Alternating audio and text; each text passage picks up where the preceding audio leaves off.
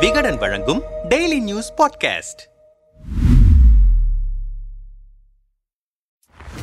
அதிமுக விவகாரத்தில் உச்சநீதிமன்றத்தின் தீர்ப்பு எடப்பாடி பழனிசாமி தரப்புக்கு ஆதரவாக வந்திருக்கிற நிலையில் ஓபிஎஸ் சசிகலா தரப்பினர் அதிர்ச்சியடைந்திருக்கின்றனர் இந்த தீர்ப்பின் மூலம் அதிமுகவில் இருந்து ஓபிஎஸ் நீக்கமும் செல்லும் என்ற நிலை உருவாகிவிட்டது. நீண்ட காலமாக அதிமுகவை ஒருங்கிணைப்போம் என சொல்லி வந்த சசிகலாவுக்கு இந்த தீர்ப்பு பேரிடிதான். தனி கட்சி தொடங்கி எடப்பாடி பழனிசாமியை கடுமையாக விமர்சித்து வந்த டிடிவி தினகரனுக்கும் ஏமாற்றத்தை தரும் தீர்ப்பாக அமைந்திருக்கிறது. அதிமுக இனி எடப்பாடி வசம் என்றாகிவிட்ட நிலையில் சசிகலா ஓபிஎஸ் டிடிவி தினகரன் ஆகியோர் ஓரணியில் இணைந்து செயல்படுவார்களா என்ற கேள்வியும் எழத் தொடங்கியிருக்கிறது. முன்னாள் முதல்வர் ஜெயலலிதாவின் பிறந்தநாள் நிகழ்வில் பேசிய சசிகலா திமுக தலைமையிலான அரசு சொத்து வரி மின் கட்டணம் ஆவின் பொருள்கள் விலை உயர்த்தியும் கொலை கொள்ளை என சட்டம் ஒழுங்கு சீர்கெட்ட நிலையிலும் விவசாய பெருங்குடி மக்களுக்கு உறுதுணையற்ற அரசாகவும் செயல்படுகிறது. தற்போதைய நிதி நெருக்கடியிலும் பேனா சிலை வைப்பது என மக்கள் விரோத அரசாக தற்போதைய திமுக அரசு இருக்கிறது என குற்றம் சாட்டினார்.